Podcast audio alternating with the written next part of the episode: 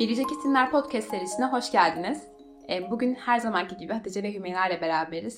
Nasılsınız kızlar? İyi Zeynep teşekkür ederiz. Sen nasılsın? Ben de iyiyim çok şükür. E, bugün inşallah Allah'ın El Adil ismini konuşacağız. Hepimiz için faydalı olacağını umuyoruz.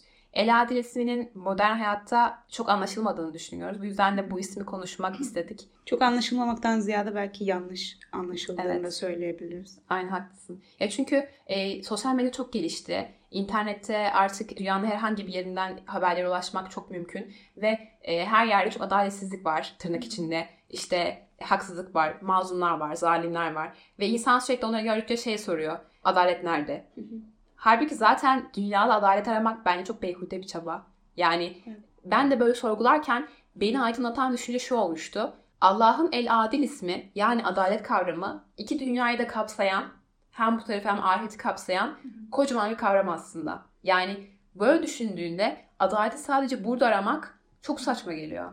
Çünkü zaten yani yani bütün isimlerin dünyadaki yansımalarını düşününce böyle birer örnek aklımıza getirmeye çalışıyoruz ya.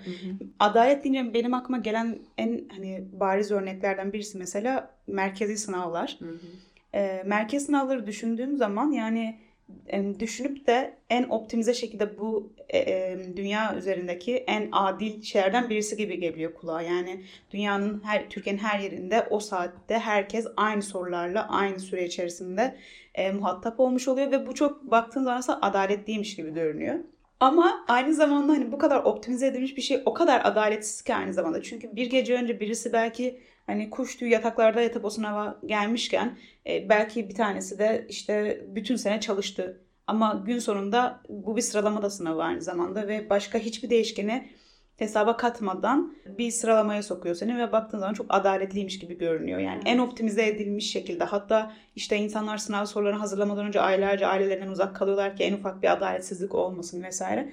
Ama aslında gün sonunda bu kadar optimize edilmeye çalışılan bir sistem çok büyük bir adaletsizliğin kanıtı gibi oluyor. Bu imtihanlar insanların insanları sıralamak işte derecelendirmek için yaptığı imtihanlar.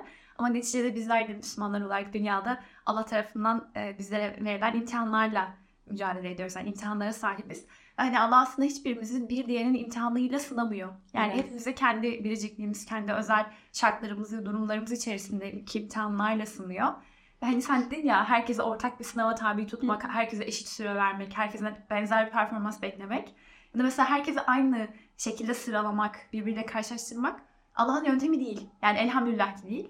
Biraz farklı gibi aslında değil mi? Hani bugüne kadar konuştuğumuz diğer bütün isimlerde aslında dünyadaki yansımalar bize böyle bir örneklik gibi hani bir kıyasa tabi tuttuğumuzda bir cüzü gibi görünüyor ama bu El Adil isminde diğer her şeyle zıddıyla kaynıyor. Çünkü bence hiç benzemiyor yani Allah'ın adalet sistemiyle. Çünkü Allah aslında bizi bir sıralama sınavına da sokmuş değil ve Hı. bence süreçteki bütün hani karşılaştığımız her şeyde sınavımızda bir artı puan gidiş yolundan puan verme şeklinde değerlendirecek bence Allah bizi ve iyi ki de böyle zaten. Evet. Bunu daha önce Allah'ın e, Rahman ismini konuşurken konuşmuştuk. Hani her insan Allah'ın katında biricik bir yere sahip. Ve yani Allah'ın katında bizler bir başkasıyla kıyas edilerek değer kazanmıyoruz. Yani Allah işte şu kulumla şu kulumu kıyas edeyim de sen neden ondan daha iyisin, sen neden ondan daha kötüsün demiyor. Çok şükür. Yani gerçekten herkesin kendi biricikliği, kendi imtihanları, kendi özellikleri, vasıfları içerisinde değerlendiriyor. Ve bu açıdan düşünce de Allah'ın o konuda ne kadar adil davrandığını, ne kadar bize uygun, ihtiyaçlarımıza uygun davrandığını keşfedebiliyoruz.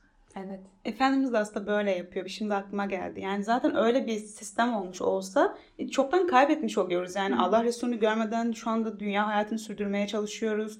E, sünnetlerin uygulanışına gözlerimize şahit olmuyoruz. E, Kur'an'ın inişine şahit olmamışız vesaire ama Ya da her çağın imtihanı değişiyor. aynen öyle. Her çağın imtihanı değişiyor. İşte ne bileyim e, daha bir sürü yerine getiremediğimiz ama ilk çağlardaki Müslümanların görerek işte duyarak yapabildiği birçok şeyden mahrumuz şu anda. Ama Allah Resulü de bize mesela kardeşlerim diyor. Evet. Yani bu da mesela çok bence büyük bir adalet göstergesi. Gerçekten. Yani benim yanımda olmasalar da benim ne sevgimden ne de işte muhabbetimden mesela mahrum olmadığımızı gösteriyor aslında bize. Evet. İşte orada mesela bizim adalet kavramımızın bayağı bir aslında e, dezenformasyona uğradığını anlıyoruz. Yani, Aslında çok fazla eşitlikle karıştırıyoruz. Aslında eşitlik. sorunumuz bu. yani kesinlikle mesela bahsettiğin gibi merkezi sınavlardakini adalet sanıyoruz. Halbuki eşitlik orada. Ama işte şey gibi onun alt metninde hani eşit şartları sağlarsak herkes için adaleti sağlamış olacağız gibi. gibi. Aynen. Mesela eşitlikte de şöyle bir şey oluyor. E, hani insan hep böyle kıyas yapmaya çok meyilli ya. Orada da mesela sürekli eşitliği sorguluyoruz ben adaleti sorgularken. İşte benim oyum var onun niye yok? Onun osu var benim niye yok derken aslında eşitlemeye çalışıyoruz. Halbuki e, adaletin eşitlik demek olmadığını ya da mutluluğun eşitlik demek olmadığını idrak etmek gerekiyor. Ama bence modern hayat bunu çok zorlaştırıyor. Sosyal medya, o sürekli işte birbirini karşılaştırman, herkesin hayatının bu kadar açık olması, sürekli insanın kendi sahip olduklarıyla diğerlerinin sahip olduklarını kıyasa götürüyor. Ve bu da bizim bence adalet kavramını sürekli sorgulamamız gerektiriyor. Ya çünkü eşitlik adalet hep aynıymış gibi lanse ediliyor. Kadın erkek ilişkisinde de bu böyle bence. Yani en çok sorgulanan şey özellikle böyle genç arkadaşlarla konuştuğumuzda yeni serilerle vesaire orada ben bunu yapmak zorundayım tesettür mesela. Erkek niye bunu yapmıyor? yani e, zaten çok farklısın erkeklerden. Tabii ki de yapman gereken şeyler farklı olacak. Orada aslında ben bunu yapıyorum erkek niye yapmıyor diye sorduğunda eşitlik arıyorsun ve de sorgulaman direkt Allah'a gidiyor aslında. Ama bir de bir yandan da erkeklere verilmiş ve hani bir sorumluluk olarak yüklenmiş ama senin de asla muhatap olmadığın ve aslında erkeklerin de kadınlar niye yapmıyor diyebileceği başka bir sürü alan da var aslında. Kesinlikle. Allah tamamen fıtratlara yönelik bunu bölmüş durumda ama sana Evet. eşit görünmüyor. Halbuki adaletli bir dağılım bu. Evet. İşte orada Allah'ın adil ismini gerçekten hakkını düşünmek, bu ismi kendi içinde inşa etmek ve e, bunun ancak ahirette tamamlanacağını bilmek ve adaletle alakalı ciddi bir alanı idrak edemediğinin farkında olmak bence çok önemli. Teslim olman gerekiyor. Çünkü ya insan e, çoğu zaman e, aklına ermediği şeyi inkar etmeye yöneliyor. Ama aslında e, orada Allah'ın hala adil isminin işlediğini bilmek ve Allah'ım okey e, şu an idrak edemiyorum. Ama biliyorum sen hala adilsin. Şu an teslim olmayı tercih ediyorum demek gerekiyor. Ya bence bu zaten çok e, normal bir şey. Bugün bir tane ayet okumuştum. Bakara suresinde. Hazreti İbrahim'e Allah e, bana inanmıyor musun diyor. Hazreti İbrahim'de inanıyorum ama kalbim pekişsin istiyorum diyor. İşte sonra orada kuş meselesi var zaten biliyorsunuz. E, orada mesela Allah Hazreti İbrahim de biliyor. Allah inanıyor ama kalbi pekişsin diye e, yine de Allah'tan talep ediyor. Bizim de bence teslim olmakta zorlandığımız konularda Allah'tan talep etmekten daha doğal bir şey yok. Yani Allah'ım evet şu anda anlayamıyorum, idrak edemiyorum. Mesela kadın erkek ilişkisi olsun ya da tesettür olsun ya da ne bileyim e, erkeğin kavgama olması olsun. Yani her ne zorumuza gidiyorsa orada Allah'ım evet şu anda teslim olmakta zorlanıyorum ama inanmak istiyorum. Bana buna inanmam için yol aç, idrakimi aç demek bence çok Müslümanlıktan bir şey. Ee, Çok doğru söylüyorsun Zeynep. Yani gerçekten Müslüman bir insan, Müslümanlık idrakindeki bir insan zaten tek dünya yaşamaz. Yani her şeyi dünyadan ibaret görmez. Ve hani düşününce, fiziksel anlamda düşündüğünde de mesela dünya, bütün o galaksiler, bütün sistem içerisinde küçücük bir yer ve bu evrenin dışında biz ahiretin varlığına inanıyoruz ve ahiret ne kadar kocaman, ne kadar büyük bir sistem bunu idrak bile edemiyoruz. Yani Allah'ın adaleti sadece bu küçük dünya için değil, ahirette kapsayan bir adalet ve biz kendi sonucunu burada görmeyeceğiz defterlerimiz burada yazılıyor ve biz o defterlerimizde neler yazıyor ve onlar onların hikmeti nelerdir en nihayetinde göreceğiz, ahirette göreceğiz. O yüzden yani bu kadar kısıtlı bir alanda hani filmin sonu gelmeden filmde ne olacak, nasıl hikaye nasıl çözümlenecek görmek istiyoruz. Evet ve yargıda bulunuyoruz. Haddimizi aşıyoruz. Belki de Allah'ı çok üzüyoruz. Yani Allah el adil ve mutlak adil o. Yani hepimiz çok eksiyiz ve hiçbirimizin mükemmel şekilde adil olması imkansız. O noktada işte e, Allah'a güvenmemek çok kusurlu bir şey ya. Yani ya tabii ki de Allah bütün kusurlara münezzehtir. Bizdeki bir eksiklikten dolayı Allah'a güvenemiyoruz. Orada işte o eksikliğe dönüp onu telafi etmek gerekiyor. Bir de bence dünya üzerinde insanları böyle handikapa sokan şeylerden birisi de yani adaletli davranmak durumunda olan bir güç sahibi olan insanlar e, ya da insan ilişkilerinde de aynı şey geçerli. Kişiye göre muamele denen şey bence çok şeytanlaştırılmış bir şey haline gelmiş. Aslında karşıdakinin hakkını korumak için ve iki tarafın da hakkını korumak için aslında birazcık kişiye göre muamele yapmamız gerekiyor. Yani bu eskilerin söylediği gibi nabıza göre şerbet vermek gibi. Örneğin karşımızda hani üç tane vesaire insan olduğunu düşünelim. Bunlardan iki tanesi e, bir olaya dair diyelim ki o eksikliği işleme potansiyeli taşıyor. E, ama diğeri aslında sen onu tanıyorsun. Asla o suçu işlemeyecek birisi. Ve o iki tane insanı e, o suçu işlemesinler diye bir nimetten mahrum bırakıyorsun. Bir serbestlikten mesela mahrum bırakıyorsun. E, ama diğerini de sırf adalete davranmak için aslında o suçu işlemeyeceği halde, o eksikliği yapmayacağı halde onu da o nimetten mahrum bırakıyorsun. Örneğin nasıl söyleyelim? Diyelim ki bir evladı var annenin. Üç tane evlat, evladı olduğunu düşünelim. E iki tanesi dışarıda yaramazlık yapacağı için onları dışarı çıkartmıyorsun ama onların ikisine haksızlık olmasın diye diğerini de dışarı çıkartmıyorsun. Evet. Aslında buradan baktığın zaman ne kadar adaletliymiş gibi görünüyor ama halbuki diğerinin hakkını gözetmemiş gibi olmuyor musun? Yani bana bu şekilde Kesinlikle. geliyor. Karşıdakinin hiçbir zaman işlemeyeceği bir suçu ona potansiyel olarak yüklemiş oluyorsun. Yani bu ikisi de daha önce bunları yaptı. Ee, sen de yapabilirsin. O yüzden bir an evvel önlem almalıyım ve sana o fırsatı tanımamalıyım diye. Evet. Bu adaletmiş gibi görünüyor aslında. Diğerlerine haksızlık yapmamak için bunu yapmış oluyoruz ama e, diğerine bu suçu, bu işte hayal kırıklığını sana asla yaşatmayacak olan o insana da bu potansiyeli yüklemiş oluyorsun. Bana çok adaletsiz geliyor bu kulağa. Allah bunu asla yapmıyor. Allah bunu asla yapmıyor bence de. Ben mesela küçükken şeyi çok dikkat ederdim. İlkokulda okurken böyle sınıfta işte sınıfımız kalabalıkta bir devlet okuluydu. Ve de öğretmenimiz işte yaramaz çocuklara kızarlardı. Ve sonrasında o yaramaz çocuklara kızarken ses tonları yükselirdi. Ve daha sonra bana veya işte diğer yaramaz olmayan çocuklara dönerken ses tonunu normalleştiriyor mu diye çok dikkat ederdim. Ya benim için o ciddi bir adalet ölçüsüydü. Yani küçük Zeynep için bu çok önemliydi. Yani hocayı gözümde e, ideal bir yere koymam için bu çok kıymetliydi. Mesela bazen hatırlıyorum öğretmenim bunu bazen yapardı bazen yapamazdı.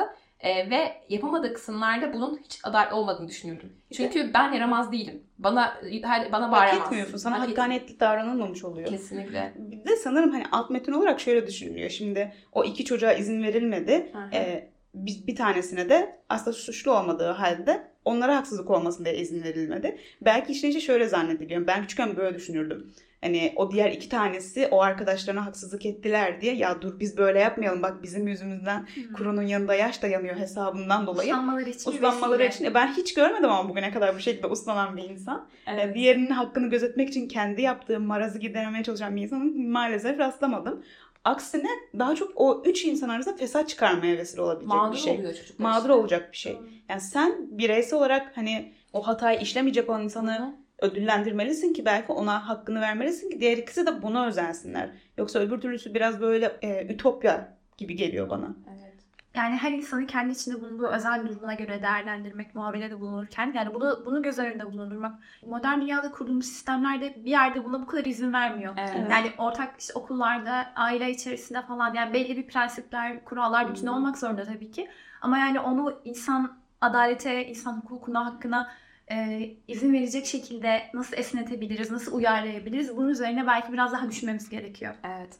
Ben mesela özellikle Listme'nin işte yöneticilerde, öğretmenlerde e, ya da işte anne babalarda çok fazla tecelli etmesi gerektiğini düşünüyorum. Yani bunları çok düşünmesi gerekiyor bence. Ya mesela bir anne bir baba her çocuğuna e, aynı davranamaz. Bu eşitlik olur ama bu adalet olmaz. Her çocuğun mizacı farklı, ihtiyacı farklı, her çocukla kurulan ilişki farklı. O noktada işte gerçekten de ayrı ayrı düşünmek ve ona göre davranmak gerekiyor. Mesela gerçekten bence iyi bir yönetici herkese eşit davranan kesinlikle değildir. İyi bir yönetici e, herkesin mizacını tanımaya çalışan, herkesin ihtiyaçlarını tanımaya çalışan ve ona göre bunları karşılamaya çalışan kişidir. Hani e, şey Arşın Gölgesi'ndeki yedi insanlar birisi adil yönetici ya. Yani ben o yöneticinin eşit olduğunu sanmıyorum hiç. Çünkü eşitlik herkese huzur getirmiyor günün sonunda. Yani en ufak bir değişkeni bile hesaba katan birisi gibi yani canlanıyor Evet. benim gözümde. Ve elinden tabii ki de mükemmel olamayız. Bu yüzden de hani mükemmel olmaya çalışmayız ama en azından bunu algımızı açmak. Yani bu insanın özel kılan şey ne? Bu insanın diğerlerinden farklı kılan şey ne? Ya da bu çocuğumu farklı kılan şey ne?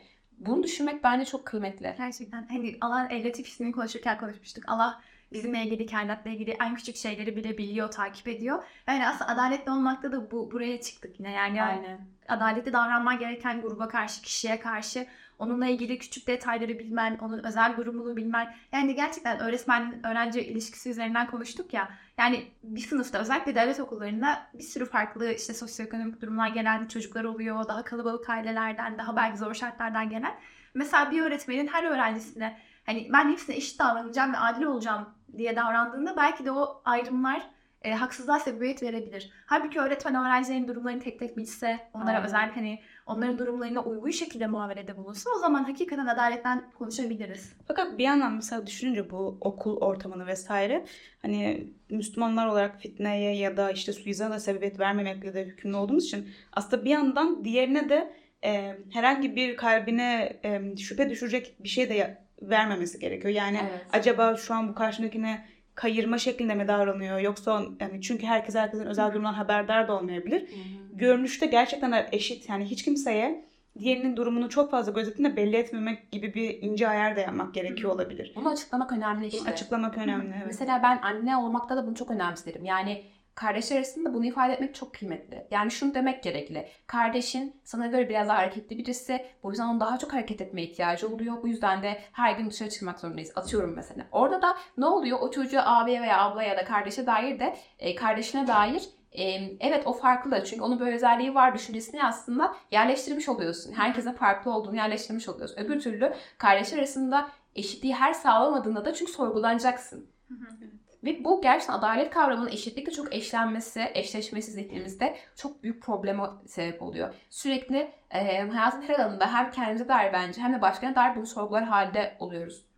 Ve o zaman şeye de gidebilirdik. Yani Allah niçin herkese eşit şartlar vermemiş? Niçin Evet. herkese eşit sağlık vermemiş? Eşit mal mülk vermemiş? Zaten bunu sorguluyorlar ki ya sorguluyoruz bence zaman zaman bunu zaten. Ve günün sonunda aslında bu Allah'a dair itikadine ciddi sıkıntılar yol açıyor.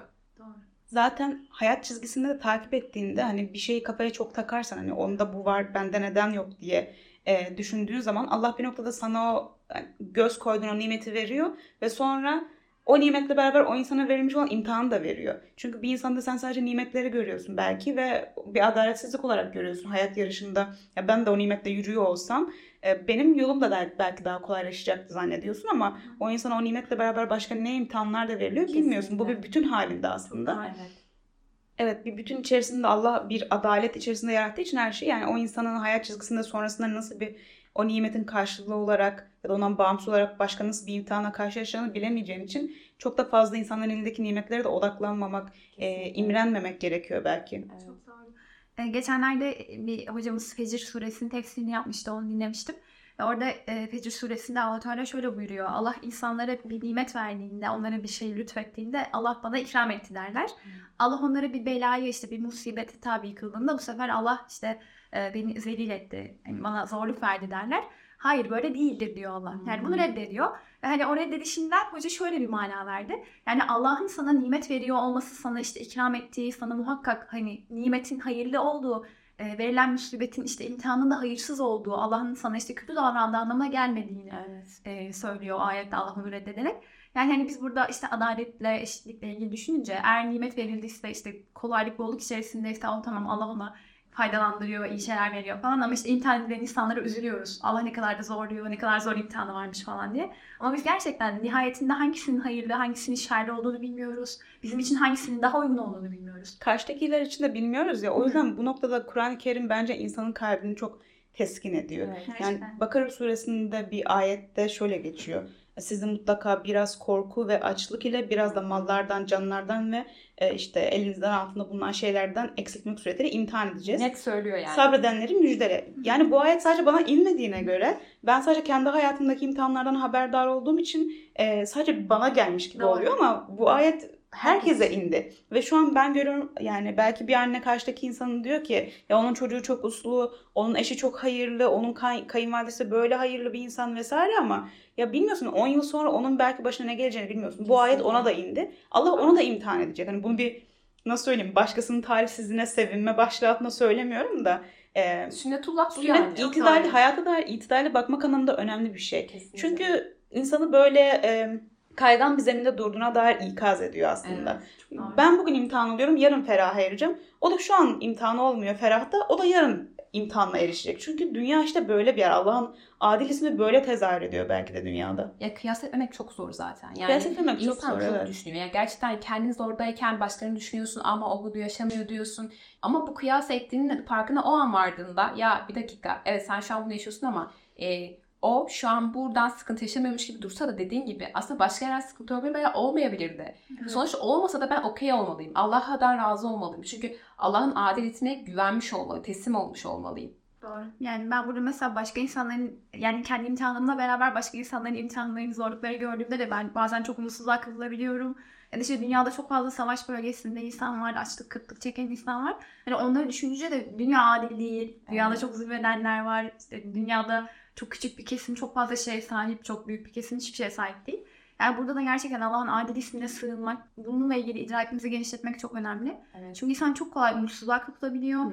Çok kolay yani Allah'a karşı haşa Allah'ım niçin böyle yaptın Evet. demeye gidebiliyor yani. çok acıyor mesela bazen. Başkası imtihanın çok acıdığı olabiliyor. Hı hı. Mesela işte e, mazlumlara, tecavüz uğrayan kadınlara, çocuklara ya diyorsun ki ya bu niye oluyor diyorsun. İşte o an durdurman gerekiyor. Yani Allah adil demen gerekiyor. Ve Bundan şüphe etmemek gerekiyor. Kesinlikle. Ya bu bence soru gelmesin normal olabilir ama işte o sorudan sonra nasıl cevap verdiğin asıl imtihan yani. De hayata dair yani yani bir sonraki anımızı asla bilmiyoruz ve bence bunun üzerine çok fazla da düşünmüyoruz. Yani bir saniye sonra ne olacağına dair hiçbir fikrimiz yok. Düşünmek Hakikaten. E, şu an mal varlığı yönünden bizim ömrümüzce çalışıp da edinemeyeceğimiz kadar çok fazla mala sahip insan var ama bir kıvılcım yetebilir. Yani Allah korusun örneğin depremde o kadar mal varlığı olan insanların evleri, dükkanları, arabaları bir anda yitip gitti toprağa karıştı örneğin ve yani o depremin olduğu bir saniye, o depremin olduğu andan bir saniye öncesine kadar aslında o insan benden üstteydi. Ama işte imtihanlar, Allah'ın adil ismi bizi her an aynı seviyeye getirebilir yani. Evet. O yüzden bilemeyiz bir saniye sonra ne olacağını. Bu şu açıdan da geçerli. Ben de zengin olabilirim bir saniye sonra. Aynen. O yüzden şu andan bakarak bir şeyleri değerlendirmemek gerekiyor bence. İşte havf ve reca diyorlar ya korku ve umut arasında olman lazım. Yani hem bana her an her şey olabilir hem de her an her çok güzel her şey olabilir. Yani bu sürekli bunun e, idrakinde olmak gerekiyor ve bunu güncellemek gerekiyor. Çünkü bence imtihanlarımız, yaşadıklarımız, gördüklerimiz bazen bizi bu konuda zorlayabilir. Ama işte bu bir direniş yani Müslüman olaraktan modern dünyada yapmamız gereken bir direniş diye düşünüyorum. Yani bu da bu farkındalığı edinmek, Allah'ın adilesine sığınmak, yani bu konuda idrakimizi genişletmek için çabalamamız lazım. Evet. Ali İmran suresinde sanırım Allah hani galibiyetleri, iktidarları ve işte mal varlığını şunu bunu her şeyi taraflar arasında döndürür buyuruyor. Allah iktidarları bile insanın elinde çevirdiğine göre bu dolaşıyor işte böyle yani bir saniye sonrasında benim de olabilir, senin de olabilir. Evet. İşte burada yani Allah'ın, e, mülk Allah'ın kime ne vereceğini Allah bilir ve hepimizin sahibi de Allah. İşte o noktada zaten bize verilen her şey emanet dediğinde Allah da adil olduğuna göre bana istediğini verir, istediğini, istemediğini vermez demek lazım. Ya da ya beden olarak da böyle, mal mülk olarak da öyle. Ve hani biz bunu Rahman ismi konuşurken de bunun üzerine düşünmüştük. Yani e, genelde böyle çok duygusal ve da işte merhameti fazla olan insanlar karar verirken duygularına yenik düşerler ve hani orada hakikaten adil karar verebildiler mi, veremediler mi? Bazen endişeye düşebiliriz. Ama yani allah Teala'nın kendisini hem Rahman ismiyle tanıtması ama aynı zamanda adil ismiyle tanıtması. Yani biz hem onun rahmetinden, merhametinden ümidimizi kesmiyoruz ve çok geniş bir rahmeti var. Ama bir yandan Allah'ın adaletine de güveniyoruz. Ve hani orada şey olmuyor yani Allah merhametli olduğu için zaten her şeyi affeder. Çünkü bazen insan affedemeyebilir ya da işte insan adalet ister bazı konularda yani. Çünkü biz Rahman değiliz. Hı hı. Ama Allah yani hem merhameti sonsuz sınırsız ama aynı zamanda adaletle de hükmeder. Yani Evet. hiçbir haksızlığı ortada bırakmaz. Harika yani. bir şey. Bazen insanlar aslında kendi üzerlerine düşenin kadarını yapmadıkları halde karşı taraftan da bunu bekle beklenti içerisine girebiliyorlar. Ya aslında sen bana bunları vermedin e, diyebiliyorlar. Fakat ben hiç yani Allah'ın izniyle öte tarafta Allah'ın ben sana bu nimetleri vermediğim halde sen bu sınavı geçmeliydin diyeceğini hiç zannetmiyorum. Evet. Allah'a öyle bir hüküm tarzı yok bence ama bazen bu dünyada adaletsiz olabiliyor. Mesela sınavlarda bazen hoca o kadar da iyi anlatmıyor dersi ama sana öyle sorular soruyor ki Evet. içten içe diyorsun yani tamam bu sorular hoş sorular ama sen bana bunları cevaplayabileceğim kadar ilgi, alaka, e, kavrayış becerisi vermedin diyorsun. Bazen dünyada bu şekilde çok fazla adaletsizlikle karşılaşıyoruz ama elhamdülillah Allah böyle değil bence. Doğru. Bazen evet yanlış duygulara kapılabiliyoruz. Nefsimiz ve şeytana yenik düşebiliyoruz ama hiçbir zaman Allah'a Allah'ım sen haksızlık yaptın. Yani bunu diyemeyiz. Elhamdülillah. Bu çok güzel bir şey. Günün sonunda her ne olacaksa adaletle yap ve Rahman ismiyle beraber adaletle yapacağını bilmek bence e, öte dünya için çok güzel bizim umudumuzu besleyen bir şey. Çünkü Allah aynı zamanda ahirette Rahim de yani müminleri daha çok kuşatacak merhametiyle. Bu da çok güzel bir umut. Ve Allah hakim. Yani e, adaletini de hikmetle yapan kişi. Beni yaratıcı bilmeler karşılaştıracak. Beni Zeynep olarak kendi içinde karşılaştıracak. e, kendi hallerimle. Ve bunların hepsi Allah'ın El Adel ismine çok böyle tebessüm umutla e, teslim olmamızı e, sağlıyor bence. Ve ben e, şey de söylemek istiyorum, anmak istiyorum. Biraz konu geçti ama e, yani Ali Ezzet Begur için çok güzel bir sözü vardı. Yani dünya üzerinde insanın kendi eliyle kurduğu, kendi işte aklıyla, fikriyle kurduğu hiçbir sistem tam olarak adil olamaz. Tam olarak bütün insanlığın faydasına, yararına olamaz. Yani bizim e, dünya üzerinde herkesin faydasına olacak bir sistem için Allah'ın vahyine ihtiyacımız var. Yani Allah'ın kurduğu bir sisteme, Allah'ın dizayn ettiği bir sisteme ihtiyacımız var. Yani kendi elimizde kurduğumuz hiçbir düzen, yani ne kadar insan haklarından bahsetsek, ne kadar eşitlikten, iyilikten falan bahsetsek de yani kendi elimizde kurduğumuz hiçbir düzen bizi tam anlamıyla dünyada hayırlı bir düzeltme olmayacak. Evet. Çünkü o bizi yarattı ve e, bize en iyi neyin geleceğini o biliyor. Doğru. Allah hepimize el adil ismine hakkıyla teslim olmayı nasip etsin. Bize de e, üzerimize tecelli etmesini nasip etsin bu Amin. ismini. Amin inşallah. Yani hem kendi iç dünyamızda hem kendi küçük çevrelerimizde hem de dünya üzerinde büyük ölçekte Allah'ın adil ismine, ismine müşerref olmayı, o ismi anlamayı ve onun Zeynep dediği gibi tecellileriyle hareket etmeyi bizlere nasip etsin. Amin inşallah. Bu bölümümüz bu kadardı. İnşallah bir sonraki bölümümüzde görüşmek üzere. Hoşçakalın. Görüşürüz. Hoşçakalın.